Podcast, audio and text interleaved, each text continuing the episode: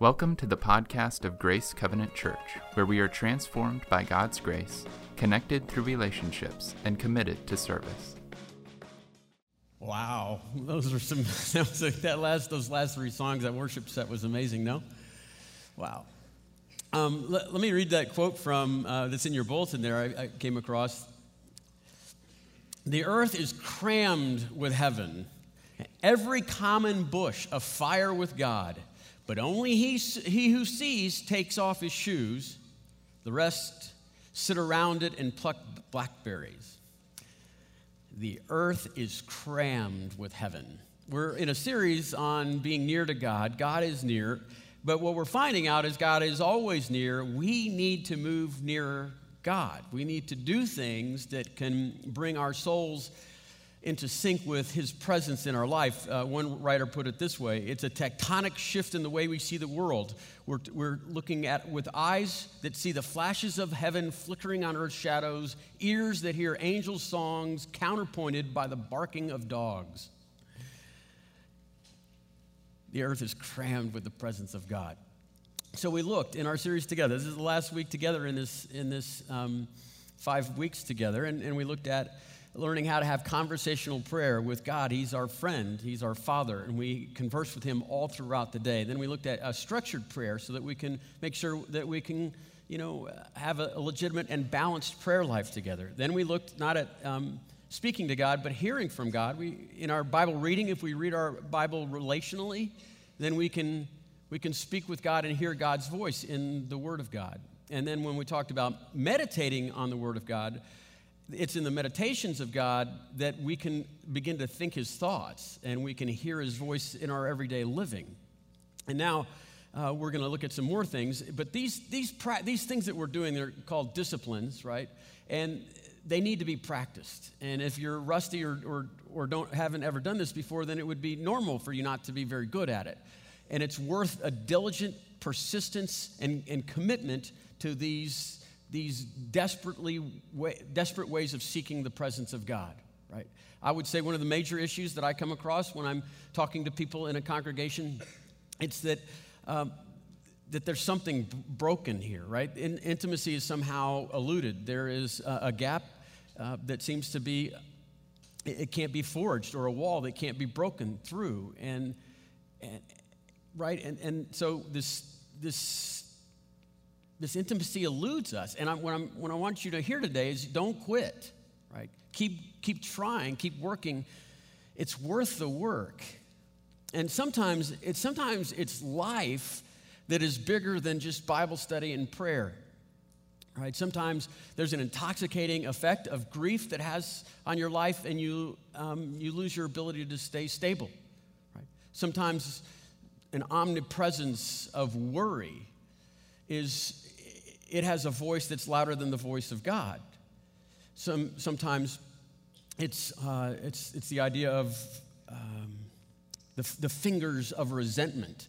They grab your soul and choke the life out of it. And so sometimes there are things around you, circumstances in life, the voices in your head that keep you from hearing the voice of God in prayer and in Bible study. So today, what I wanted to do is look at three more disciplines of you know, bringing the nearness of God into our lives that are used to kind of unstuck, unstick us when we're having experiences like that, when we don't feel like God is near, and we're trying our best in these other disciplines. But these are some things that we can find in the Bible that are used to help us move past these mountains in life. The first one is fasting. Fasting, and generally speaking, in the Bible, when it talks about fasting, it, it means ref, you know, abstaining from food for an extended period of time. And it's used in many different contexts in the Bible. Uh, uh, one is repentance. Sometimes the people of God in, in, the Older Testament, in Israel, and individuals in the Newer Testament, they, they have wandered from God.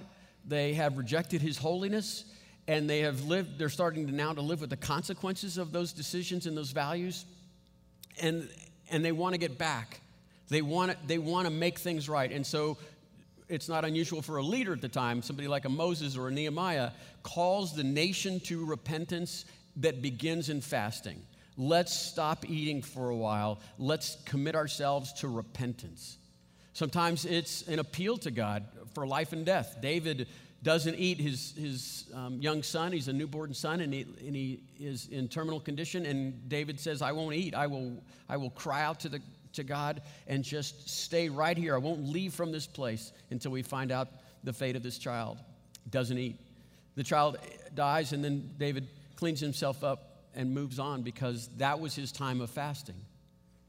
Other times it's uh, having to do with sorrow, and this is um, completely consistent with somebody that's in grief. But sometimes the whole nation is in grief. A great godly king dies, and, and they're instructed to tear their clothes and to cover themselves with mourning and refrain from eating, fasting. Oftentimes, when you're in grief, you don't want to eat anyway. And sometimes it's just blanket fear.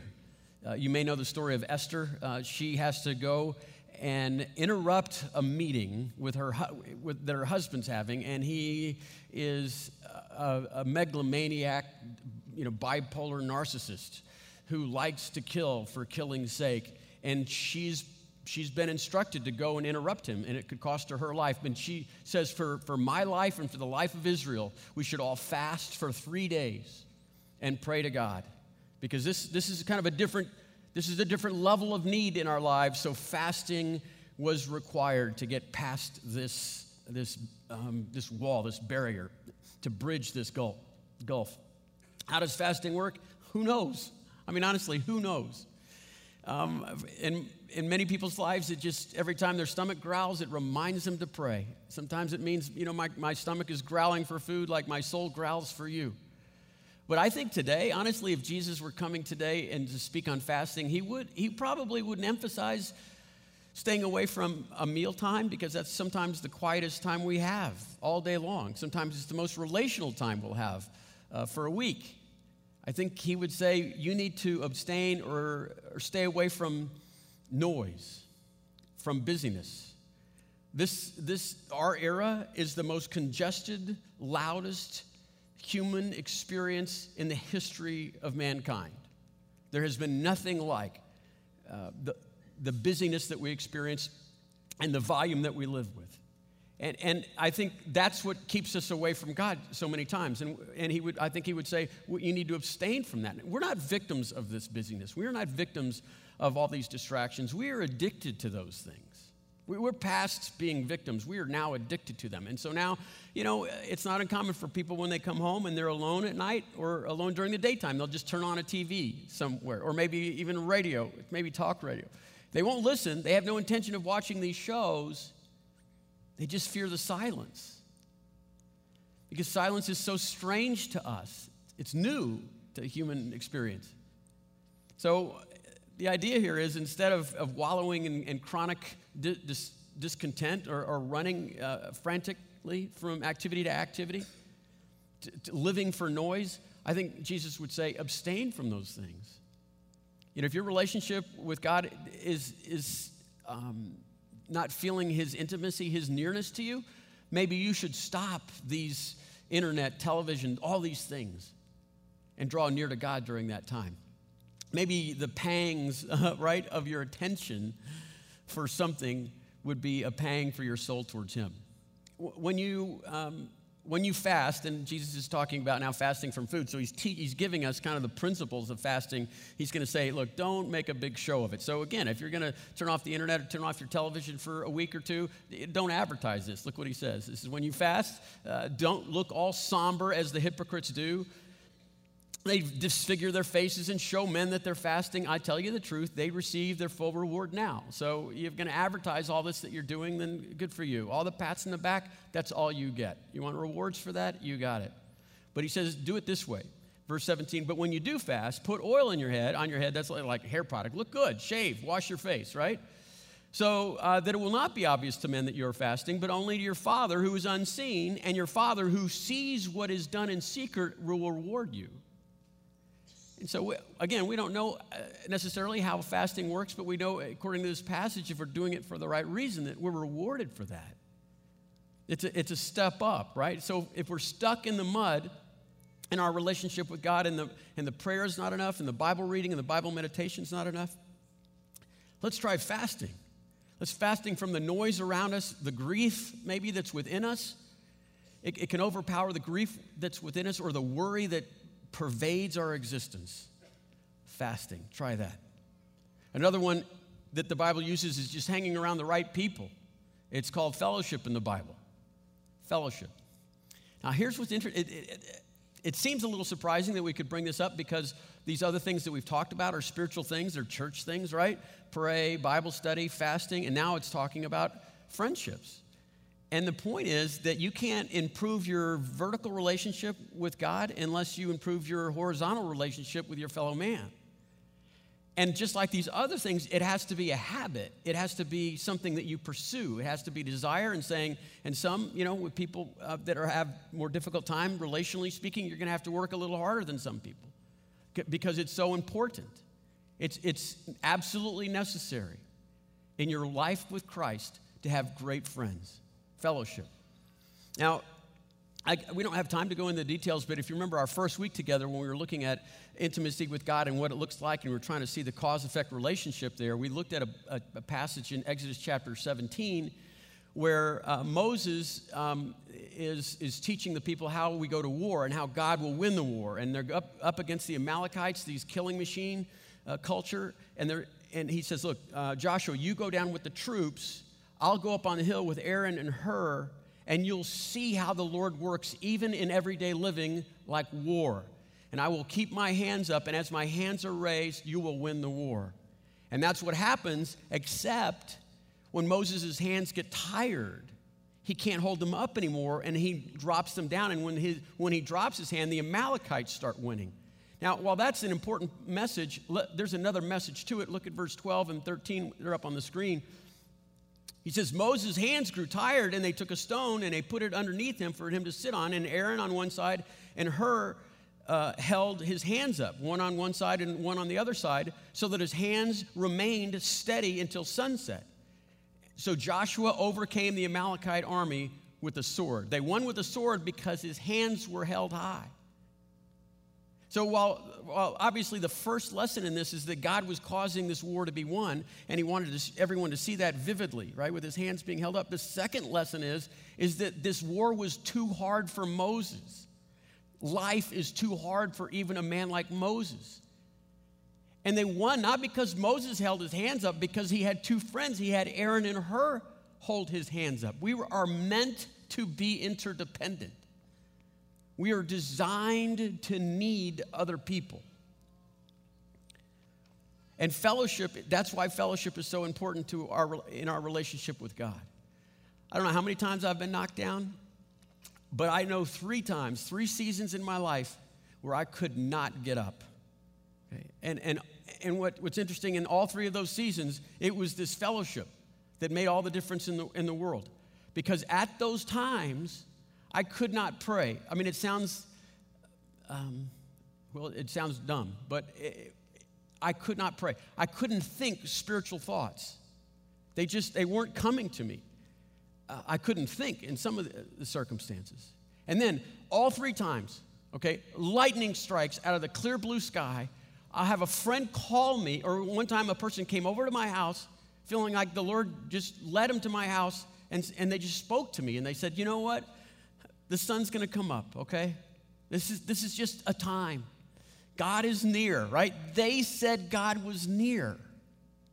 And while I couldn't trust myself, and I couldn't trust God. I could trust my friends and their walk with God. See, they, they lifted my hands up. They were the ones, they were lifting my hands up. And, you know, in those times you're thinking, you know, God, are you trying, are you trying to hug me right through someone else's arms? Yes. That's how he hugs us.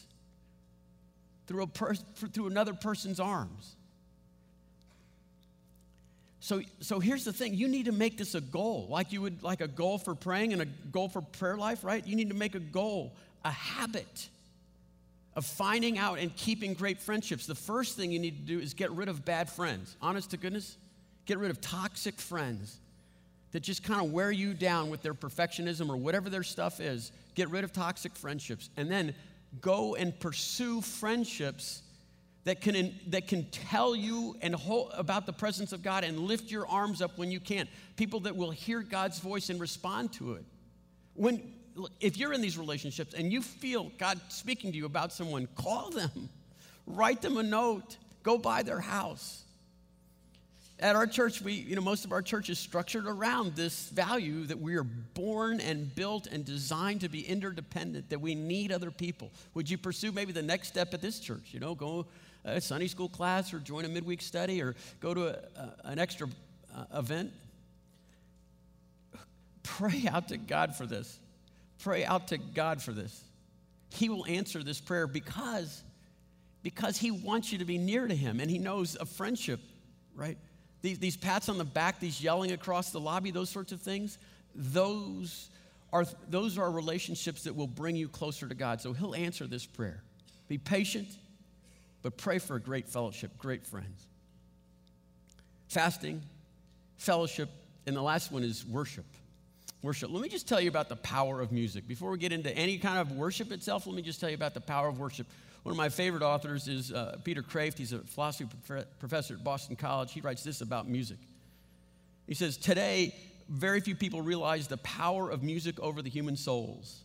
The ancients understood it. The Greeks, who had only um, primitive music, were so moved by the universality and, the unque- they, and unquestionably uh, ascribed it to gods because it had so much power to the muses. That's where we get the word music.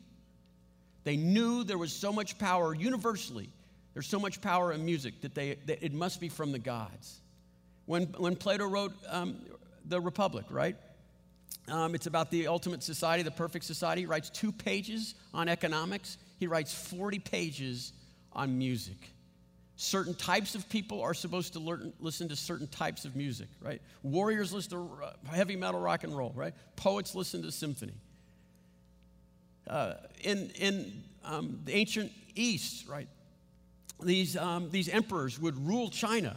They would rule China by sending spies into villages just to listen to the radio stations, right? Just to listen to what people were singing in the streets, the lyrics themselves, right? And, and the music, the melody, the power of the melodies. And he could tell the, the, the health of a soul by the types of music they would listen to. And if they were listening to bad music and they were listening to harsh lyrics, then they would send people in to help strengthen that, that, that village. What kind of music you think they're listening to right in Baltimore? Healthy for their souls? My, my point is there's the power, there's power in music, okay? It's, it's nuclear, right? It can, it can blow things up and it can power things, almost limitless power. It is stealth. The power of music in its, is in its stealth capability. It goes past our brains, right? The filter, our brain, and it goes right directly to our soul. And that's why it has so much influence on our life because we don't filter it. So here's the point you use this. You use this to enhance your relationship with God. You, you use the power of music to center your life towards your relationship with Jesus Christ. You use this amazing asset that we have from God, right? And we, and we use it to bring us back with joy and thanksgiving towards God. Right? The man after God's own heart, David, the man after God's own heart, songwriter and composer. That's the, that's the power, that's the power of music. And we need to seize that power, right? And one of the ways we can do that, right? We use the, its, its power in individual worship.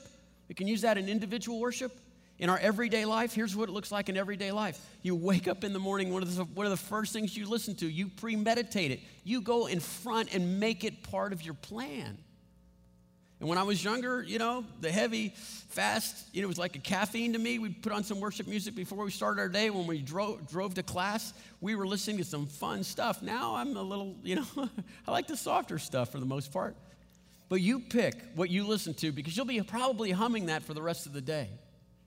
And let me say again the power, the stealth, and the nuclear power of, of worship that's how you end your day. The last things you listen to, you choose the last things you listen to. When our children were young, up until they wouldn't take it anymore, probably till early years in high school, every night, every night, we put our children down, we climbed up in bed, we prayed with them, and we played this really mellow uh, Christian album, uh, I think it was called uh, Sweet Sounding Jesus. Beautiful words, wonderful melodies, right? Just, just, just stirring to the soul every night until I think through eighth grade they heard this. I think today, if you played that song, they'd be asleep in four, you know, stanzas. Just if Pavlov's has anything to do with it. Out cold, me too. But we wanted to set the tempo and the mood and everything else, how they're going to end their day. They want to, we wanted them to hear Bible verses committed to music that could soothe their soul.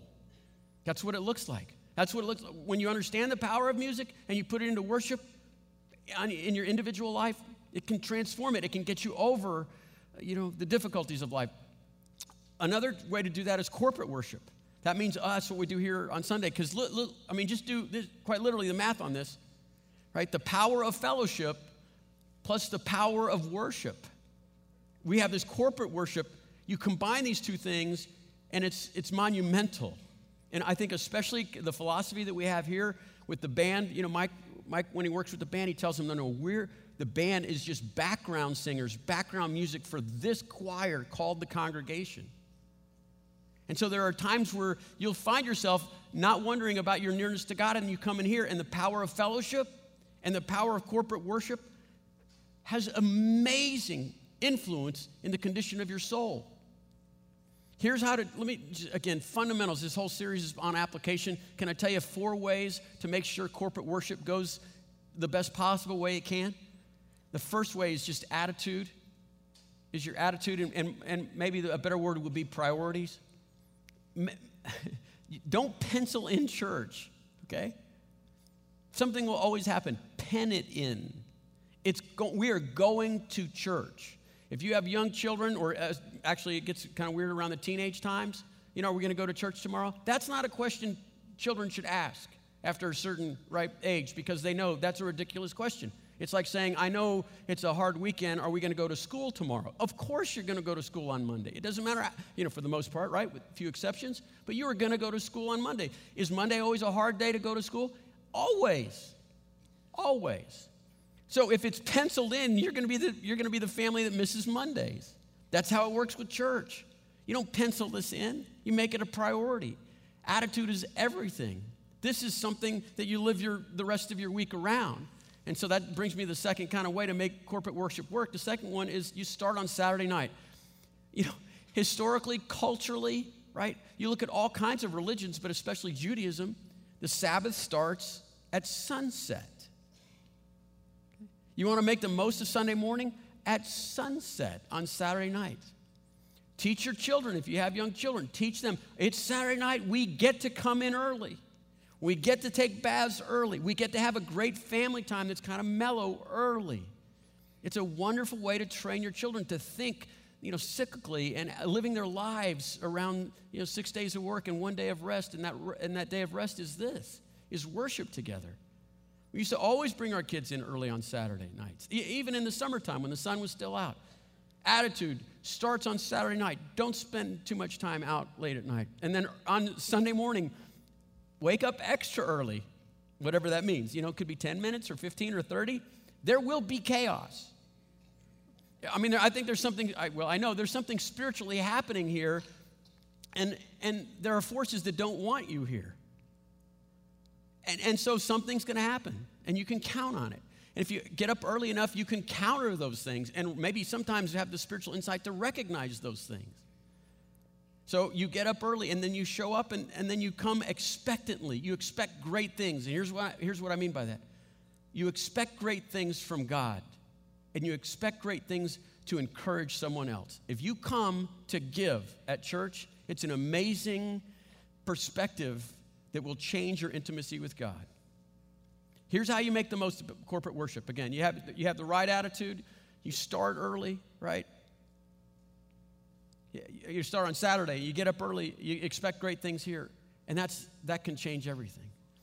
Friends, again, I've been down three times where I couldn't get up. It was fellowship and corporate worship. It was the power of music in my life that did this. This Sunday morning worship service is what revived my soul on one of these seasons where I was stuck.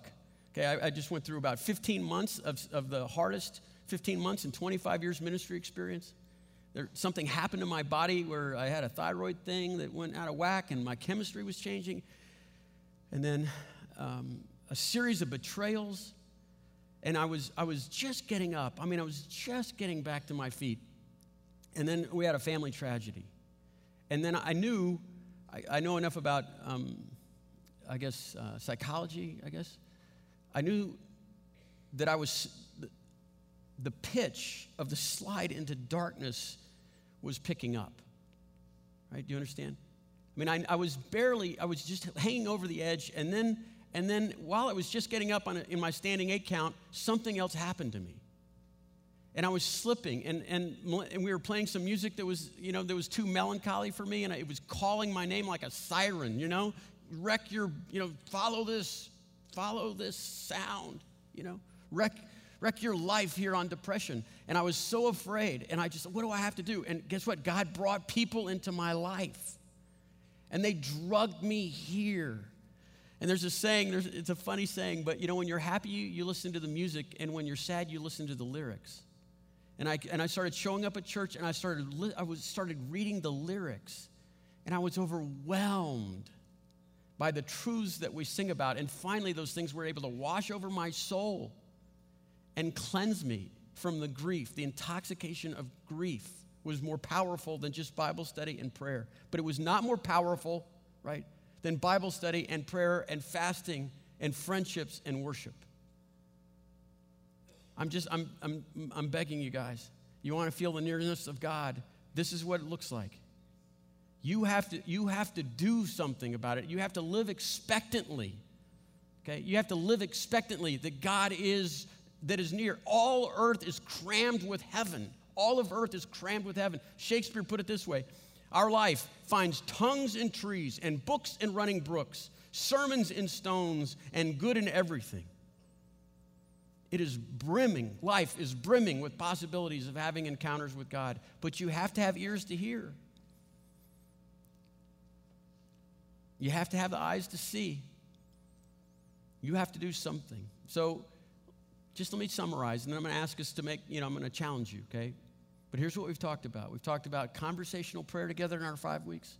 We talked about purposeful prayer. We talked about reading, you know, the Bible relationally, have, trying to develop a relationship with God, and then memorizing and meditating on it. But now today we've talked about like supercharging it in times of difficulty with fasting and with great friendships, right? And with, with worship. Now here's what I want to know. What are you going to do about this? With this information, I mean, right? You know, you got your outline filled out. You have to choose. You can't just be somebody that hears the word, right? You have to do.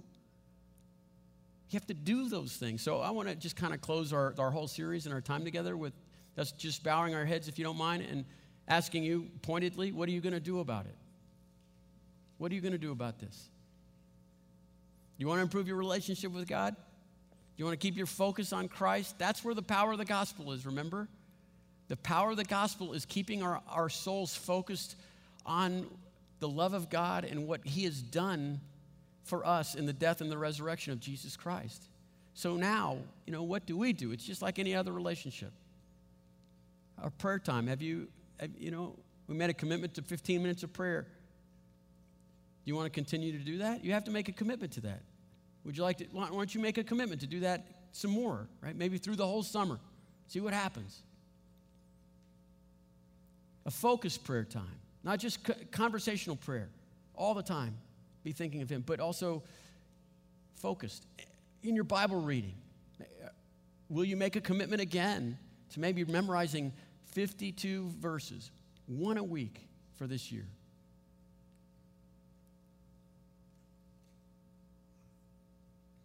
Would you consider maybe fasting from something? Something that's distracting you? Or maybe, maybe it's because you just need something else to get you unstuck out of the mud. Would you pursue again friendships? Would you pursue purposeful, great friendships? Maybe you might need to end a toxic friendship before you start any good ones. You might have to do some time out before you can find new friends because you need to get, right, untoxic yourself. Would you have a renewed commitment to worship? Or you, where you pen this moment in, you pen it in, and you say, oh, yeah, yeah, we're absolutely going to be going to church. Other things are variables. Make choices, make choices. Choose to live a life that draws you near to God. The earth is crammed with heaven, and every common bush afire with God. But only he who sees it, only those who see it, they take off their shoes. They know that God is near. The rest sit around and pluck blackberries. Lord Jesus, I'd ask that you would help us make this kind of commitment, that your spirit, that your spirit would overwhelm us with the vision of our, what our life could become if we were fully surrendered to you. That you've taken our lives as sinful as they are, and that you've transformed them into the righteousness of Jesus Christ. By the power of grace, you transformed us. Now, Lord, let us pursue you. Help us play our part. We pray this in Jesus' name. Amen. For more information about grace, visit our website at grace360.org.